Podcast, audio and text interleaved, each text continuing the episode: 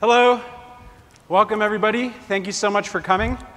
I'm Travis McPeak, and this is my good friend Will Bengtson. And we're going to be discussing today monitoring anomalous application behavior in AWS. But first, let's talk about last holiday season when I was hanging out with my nephew and we were watching the Polar Express. And I thought, why is this movie so creepy? What's wrong with it? And I went online, and it turns out I'm not the only one. They summed it up very nicely in the Spilled Beans blog. Why is the animation from Polar Express so creepy? It turns out that the reason is because of an effect uh, known as the uncanny valley. Uncanny valley means this there's something wrong with the animation that they tried to make human. And if I were to push you hard to say what specifically is wrong with it, you could maybe tell me one or two things. But your brain knows that there's a lot of things wrong with it because we are very good. We have this innate, built in understanding of what a human face should look like, and we can tell that, uh, when things are off from that. And the reason that we can do this so well is because we have a baseline. From the time that we grew up, we know what a human face is supposed to look like. And so this, this was from a, an interesting study where researchers took 16 participants and they did before and after pictures. The before is just the normal participant, and the after was when they injected, uh, the, the researchers injected the participant with something that would make them a little bit sick. And they took pictures a couple hours after when they, when they were a little bit sick and presented them to untrained observers. And what was interesting is that the observers uh, were able to tell with greater than guessing average for 13 out of the 16 participants which was the sick one. So, show of hands, who thinks that A is sick? Okay, B? Interesting. The room also uh, guessed correctly. A is the sick one. And so, again, the reason that we're able to do this very well is because we have this from the time we grew up, this is what a human face is supposed to look like, and then we can see something's a little bit off. Um, and in particular, for, for this picture, something's a little bit off from the baseline, the normal. But of course, we're not here today to discuss human anomaly detection. We want to get really good at figuring out when something's wrong with our applications. And the good news is that we can use this same baseline approach and we can understand what is normal for our applications. And once we get to that state, we can spot unusual behavior. Something's off in the same way that we did, uh, or the researchers did with uh, the human participants. And we can do it quickly. Uh, an application all of a sudden does something that it doesn't normally do. That's unusual. We can do something about that. And the good news is that you can get started doing this today with simple and open source automation that we're going to be introducing. So, the flow of this talk, we're going to discuss a little bit why this is important and what do we need to build it? What are the prerequisites? And then I'm going to hand it over to Will. He's going to say how it works, discuss the approach, and then, of course, everybody likes less talk, more code. Breaches. Everybody, uh, I think, would agree with me, thumbs down, right? Nobody wants a breach. There was a really interesting study, uh, the Ponemon Institute Cost of a Data Breach report, and in 2019 they had very interesting figures. 29.6% chance of a breach in a given organization sometime in the next two years. So look around the room. More than one and a quarter of you is going to experience a breach in your organization in the relatively near future. So this is something that we should definitely be thinking about today. You don't want to start thinking about it when you need to. We should prepare and plan for this. Now, on average, it takes 206 days to spot a breach. Um, and I think that it's, it's, pretty intuitive. Most of us would agree that if you can spot it quicker, then everything's going to be better. The cost is going to be much lower. Uh, you have less time to respond. You can contain the damage, you know, a bunch of reasons. In the report, they further elaborated that if you can discover a breach quickly, it's 37% cheaper. So the way that this worked is they divided all of the breaches in the study into two groups less than 200 days and more than 200 days. And they found that on average, the less than 200 days group was 37% cheaper. So this means that if we get really good at detecting things like breaches early, then we can make a material impact in how bad it's going to be. You know, best case scenario, we can completely prevent it. We can contain any damage. Zero dollar cost. That would be awesome. But generally speaking, the quicker, the better. Now, this is uh, something really interesting, and it, it's from the, um, the Target breach. At the time, Target was the second biggest data breach in, um, that had ever happened. This is 2013.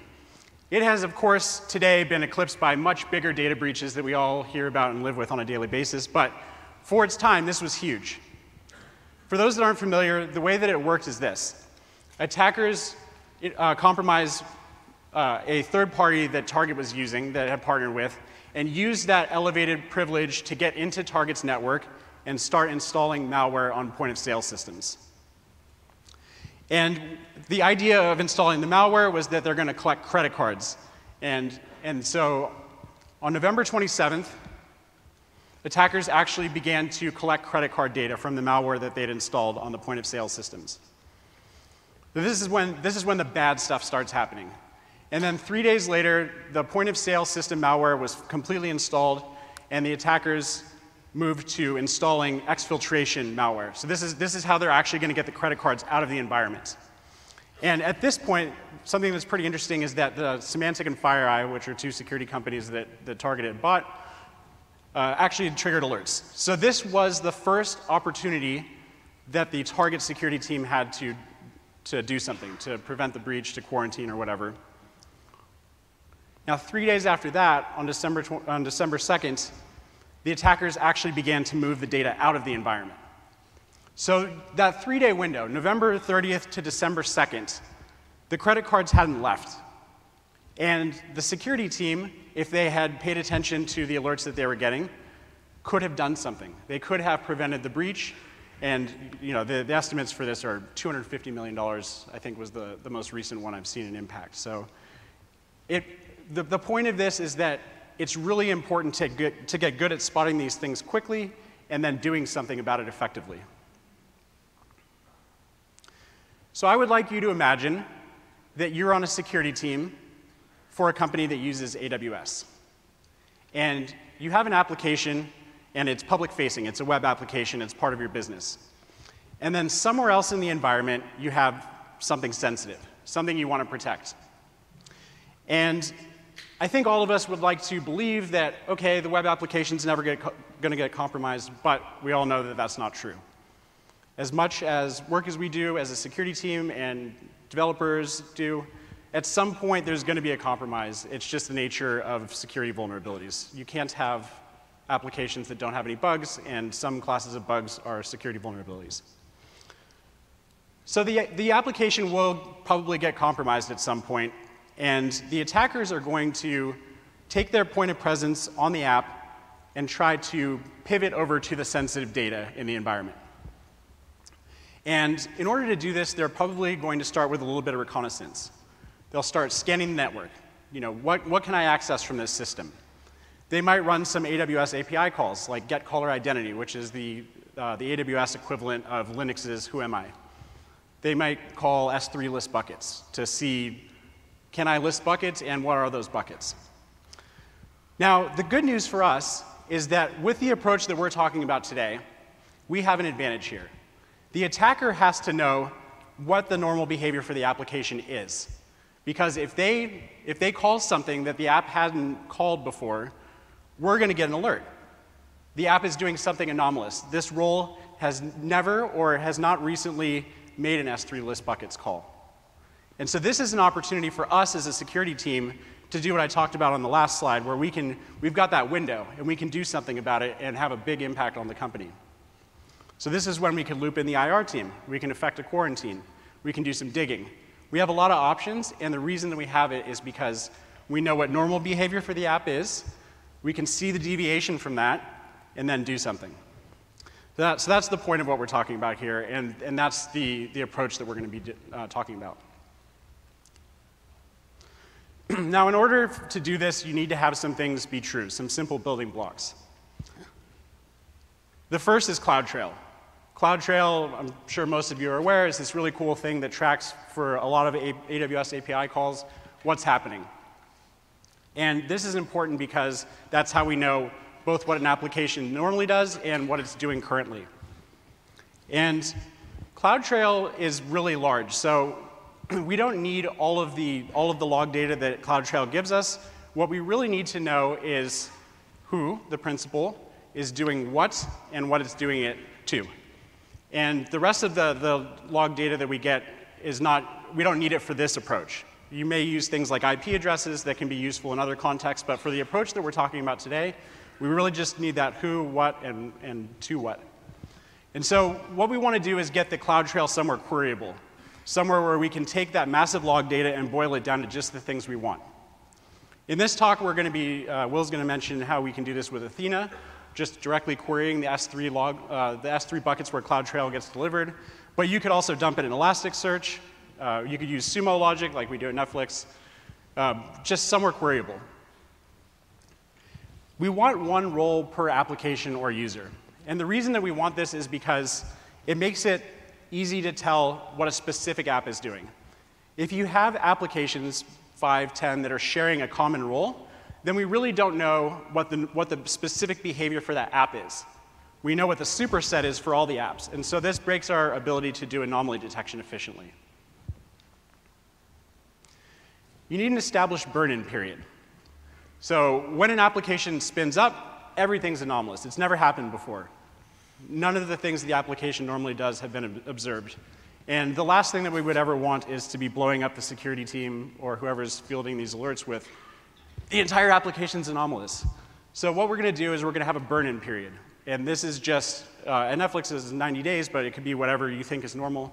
And we're just going to observe the application, but we're not going to send any alerts on it. And then after the burn-in period has expired, now we consider that we know what normal behavior is for the app, and we can start alerting when there's a deviation from that. We want roles consistently named across our accounts. And the reason for this is because it makes it really easy to correlate that behavior if you have three accounts and you have the app foo and it exists in all three accounts, you don't want to send three alerts. It would be nice if when you spin up foo and test, that that same behavior is considered normal for prod. So if you name roles consistently, it makes it much easier to tie all that behavior back together. Now, I will say that doing this is going to incur more work. It would be so much easier to just bury your head in the sand, forget about all this anomaly detection, and not do anything. But you know, going back to the impact that we want to have, we're not going to get there if we're not paying attention to alerts. However, there's definitely going to be some false positives. Not everything that an app starts doing is bad. It's just new. Maybe it develops some new behavior. And so what I'd like to advocate is that you use this as an opportunity. When new behavior shows up, think about it for a minute and use this as an opportunity to extend your knowledge about the way that you think your uh, environment and account works. Think about what is the most likely explanation here, and, and then test it. Reach out to whoever owns the app. Say, hi, I'm Travis. I'm on the security team. Calmly, we don't want to upset anybody. And say, I've noticed new behavior, and I think it might be this, and ask them about it. So this is a good way to meet people in your, in your org people that you didn't know. Start building relationships. In the worst case, you learn something new and you extend your knowledge about what's regular behavior. In the, in the best case, air quotes here, you've detected anomalous behavior and you have the opportunity to do something. Some of you may be wondering, what about GuardDuty? Guard duty does anomaly detection. It can tell, for example, when an API is invoked from a Tor exit node or is uh, from a known malicious IP with its threat detection feeds. And most importantly for this talk, it does unusual or recon calls made by a principal. So the TLDR, GuardDuty is really cool. You should check it out. uh, but we still think that there's value in combining what we're talking about here, uh, maybe with GuardDuty or use, uh, use just this because GuardDuty, the way it works is based on learning, and it's black box. You really don't have any visibility into what it's learning and why. And the approach that we're talking about here is completely white box. You can see everything that's going on. You can tune it according to your business logic. You can adjust things. And we're not doing any learning here. This is just strictly a feed of things that are new for an application. So you get the opportunity to decide what's normal or not. And now I'm going to hand it over to my friend Will, and he's going to talk about specifically how this works. Thanks, Travis. So before we go off and meet new engineers and learn a little bit more about how applications work, right, the triaging of the alerts that you might get when you put this in place, the work that Travis said you're going to have to do because it's not just magic. Uh, let's deep dive a little bit into how this actually works and what to expect from the open source code today. So just a show of hands, who has seen a CloudTrail record before? Quite a few. Anyone out there consider themselves an advanced CloudTrail investigator or user? A few. Anyone ever submit bugs or feature requests? Yeah, one person, sweet. Uh, awesome. So if you're not familiar with CloudTrail, uh, here's an example that's provided on the CloudTrail documentation website. It gives you a lot of valuable information, and Travis talked a little bit about what we're going to focus on here today. But a lot of this is important. We're going to lean into a couple of the fields here, not all of it, but much more than what we talk about here today can be useful. We've given talks in the past about how source IP could be used to detect compromise and things like that. But we're going to focus on a couple things here today. The first one is event name. And so event name is actually the API action that you're going to be calling. Uh, it's typically one-to-one call, so the SDK uh, function that you're actually making the, the call of is typically what is logged in CloudTrail. Every so often, that's not the case. So if you've investigated CloudTrail before, you might see the anomalies there. Uh, and most things, from a control plane standpoint, are being logged. As AWS has released more and more services, you can no longer do event name and just kind of understand what service you're talking to. So you might also want to look at event source, which is right above event name, typically in the CloudTrail log. So that's going to tell you which service you actually made that API action to, and so what Uh, the, the APIs that you're actually trying to do, what, what you're trying to manipulate. Is it EC2? Is it S3? What is the application actually doing? Region might be something you want to look at as well. If your company is deploying a public facing application, you typically probably have known regions that you operate in. At Netflix, they're a three region company operating globally, or at least three.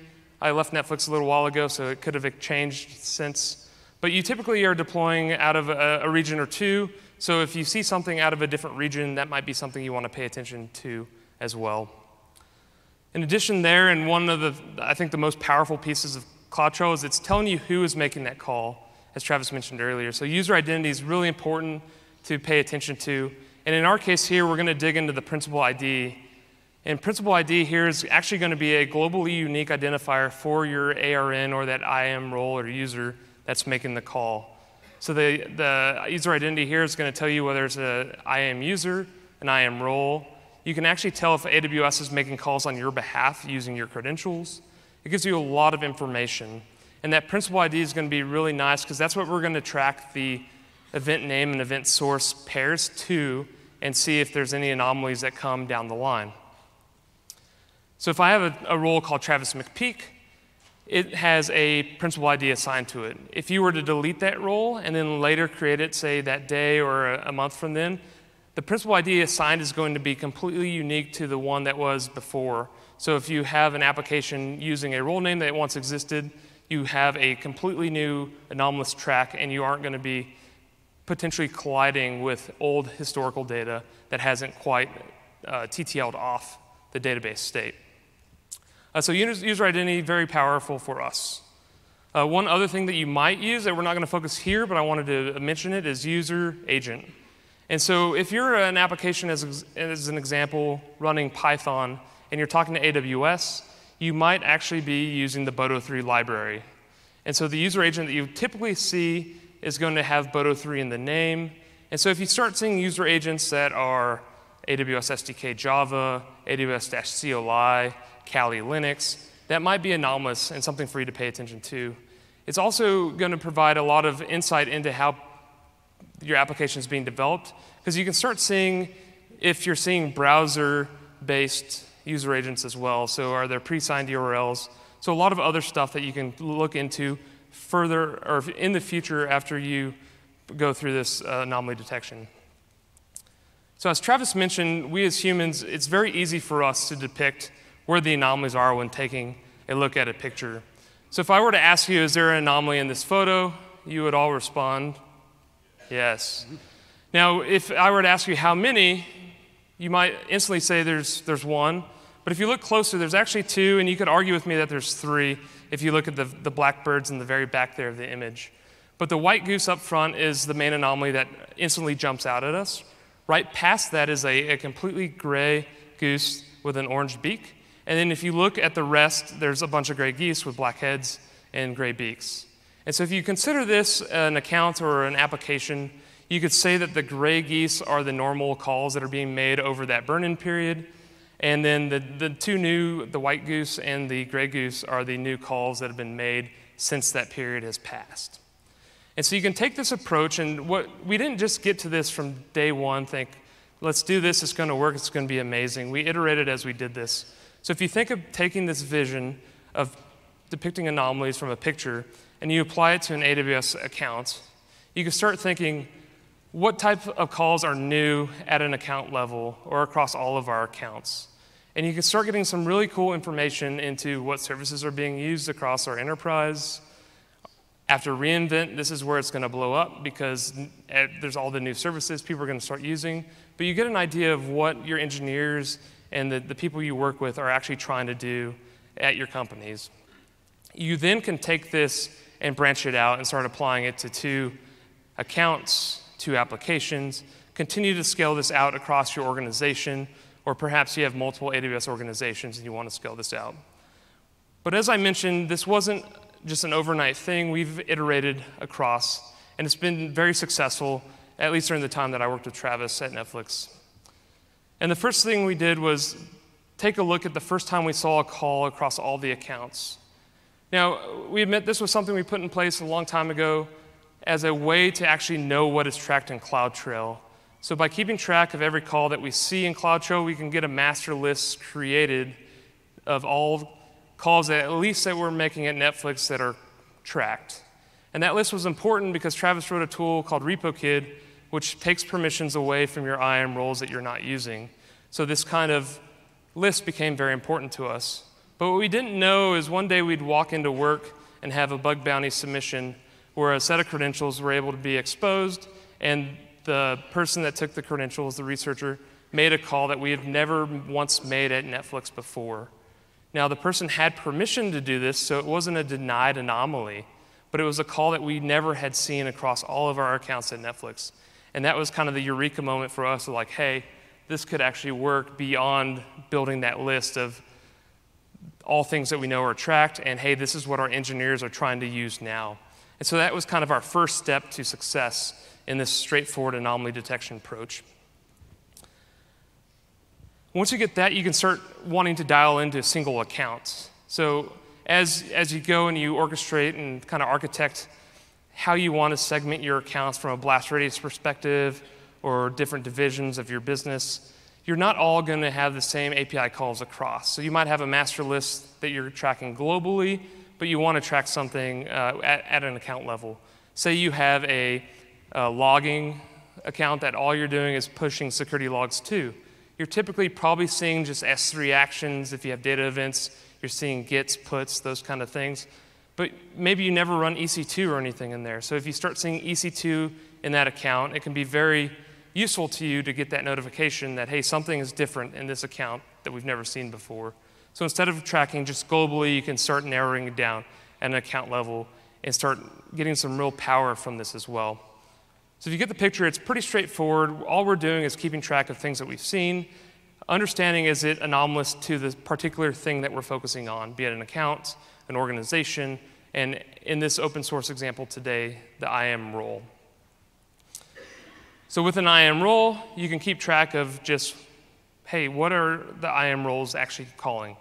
I have Travis McPeak role. I'm going to track everything that it's made over its lifetime just so I have an understanding of all the things that it's done. You can start to then say, okay, well, after that burn in period of n days, let's start seeing how that application changes. And as Travis mentioned, it could be work because the application could be changing, could be evolving, right? You could be adding new features, which requires a new service within AWS, or a new API, API call for a given service. What's really powerful here, and what Travis mentioned, is that white box approach. You have control of setting the context for your quote unquote model and the machine learning that we're doing here. And you're able to set that burn in period. And so you've limited your false positives down quite uh, to near zero, hopefully. I think the false positives that we've seen are uh, you didn't redeploy your application in the given burn-in period. So typical uh, Netflix, other really mature enterprises will say, hey, every 60, 90 days you must redeploy and pick up the new base AMI. And so you kind of pull this burn-in period based on that approach. And so you expect the first time you deploy an application, if there's some API call that's made on boot and never again through the lifetime of the instance, that if they've redeployed in that burn-in period, you would have seen those API calls and they don't just TTL off. So we keep track of every service action call pair for each role or principal ID here, and then we keep track of it for a, a TTL period of the 90 day mark. And we're going to utilize DynamoDB here, I'll show you, and the, the TTL feature there so that we don't have to do more work and clean up our database ourselves. But it becomes very powerful. And then on top of that, you can then decide do you want to look at first time called for that IAM role in a particular region. So once again, we're back to the are we outside the scope of our primary regions, or is this region acting differently? So you can use this as a security intelligence piece. Potentially, uh, a new region becomes quite uh, different acting than your primary region from the amount of calls perspective and things like that as well. But very powerful. And you can see here we kind of just iterated over time to how we've seen it the false positives that we've encountered are things like, and it goes back to Travis saying, important to have consistent naming of your accounts. Uh, we had a tool at Netflix called Security Monkey that would scan your environment and understand what resources you had. It would describe them. It, as it saw new resources, it would describe those resources and then write the information to a database. So, what happens if an account becomes less active and you don't create new resources in that account for a while? well, then it's not making those describe calls. And so the next time you make a new uh, resource in that account, Security Monkey would then go make those describe calls. If it's outside that burn-in period, it would be considered anomalous. But if we start tracking and have some enrichment after the fact and say, hey, this is actually Security Monkey, and in these other accounts we've seen this call, then we can say that's you know normal action and not actually set that up to the IR team or whoever's still in those alerts. So you can start thinking, uh, are the, is the anomaly that we detect, can we, can we take a global look at it and make, make it not actually have to surface to a user to fill that as well? Uh, so, some important things to think about beyond what Travis has mentioned. You want to have an, an accurate list of the AWS accounts. Because the way this approach that we're doing here is we're, we're requiring your AWS account list and role list to make this happen. We're not just going to query CloudTrail and getting an understanding of what roles exist, although you could take that approach. With this approach, we're, we're scanning account by account, role by role, and querying CloudTrail to see the anomalies. One role per service principal is important as well. As Travis mentioned, you want to have one role per application. Even though your application might have many different stacks in it, it's very important that you probably have a role that is dedicated to EC2 and you're not running in Lambda as well because quite possibly the, the functions of those roles are quite different. So ensuring that your IAM role is only assigned to a service principal, is, a single service principal is important. You don't want your EC2 role to also be the role that is doing cross-region S3 bucket replication for you, because those are very different job functions. One role per app per region might be something that you want to do as well on top of making anomaly detection per region much easier because you don't have to track region at that point. It can also lead you to some robustness in approaches with uh, repoing, for example. You can uh, affect one role at a region or a role at a region level instead of globally like IAM is now by default. So that might be something you want to consider. Consistent role naming is really important as well because although we can have these source systems and do enrichment, the first time that alert comes across, it might be interesting to know that by the name of the role that, hey, this is scoped to an EC2 instance. So you might end a role name with instance profile to dictate that this was actually assigned to an EC2 instance. If the role's on Lambda, you might also put Lambda profile at the end. You know, some sort of name designation so you don't have to do further enrichment to know kind of the threat landscape of what we're dealing with here. As you do cross account access, maybe you want to name a role minion role or something like that so that you know that this role is actually being acted on by an application in another account. On top of that, as Travis mentioned, you can then dig towards resources. So we know anomaly detection based on uh, service action, but do we know which S3 buckets we're potentially targeting or talking to? So if I typically only talk to three S3 buckets and all of a sudden I talk to four, or I'm talking to an S3 bucket that's not owned by my company, then maybe that's anomalous as well. So once you get this action pairing anomaly detection, taking it one step further and looking at the resources tied to those principal IDs can be very, very powerful. But once again, as your application expands scope or adapts a new library and wants to talk to a new S3 bucket, this is where you're going to have to put in some automation and enrichment to help remediate and eliminate those false positives for you. If not, you're going to be making a lot of friends at your company. Uh, and lastly, CloudTrail just released a new uh, feature called CloudTrail Insights. So while we're focusing here on the action level calls being anomalous, CloudTrail Insights is going to focus on the volume of those calls. So if your application is actually doing things like launching instances, say you only usually launch, launch 10 instances an hour and all of a sudden you launched 100, that could be indicative of a flaw in code. So, hey, we need to roll that change back. Or perhaps you have uh, a crypto miner spinning up uh, but something to you know, tie in as well along with the GuardDuty that Travis mentioned. So if you look at the architecture of this, it's pretty simple. You have the CloudTrail anomaly detection right there off center right. We're going to be centralizing all CloudTrail to a single S3 bucket, utilizing Amazon Athena to do the querying to select the distinct actions for that role in the given period that we decide. We're going to write those to Amazon DynamoDB, we're going to use the TTL feature within Amazon to keep that burn in period for us and automatically delete entries that are beyond that period. And those entries that get deleted are going to be the anomalous calls that we see if they make those again. And then we're going to alert to SNS, and from SNS, you can go and subscribe to a queue or do whatever you want there. And so, if we're going to dig into what code would look like, we could pseudocode on the, on the wall and we could take a list of accounts. And so in the open source code that we provide here today, you can either provide a comma delimited list of accounts via the CLI, or the uh, software will actually go into your organization account and list accounts there. We're then going to loop account by account and assume role into each account and get a list of all of your roles.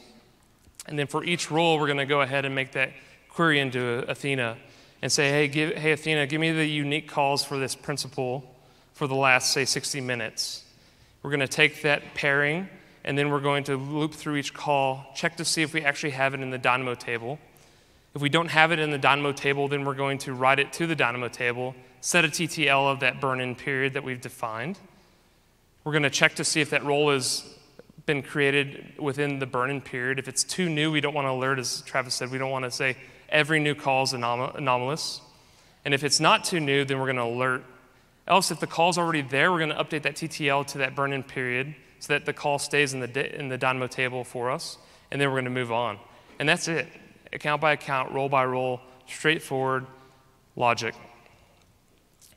And with that, this was the link for the open source that we're providing today. Uh, I personally would love feedback uh, if anyone actually uses this and finds it helpful. Uh, but with that, I think we're done and open to questions. Is that right? But thank you all for coming.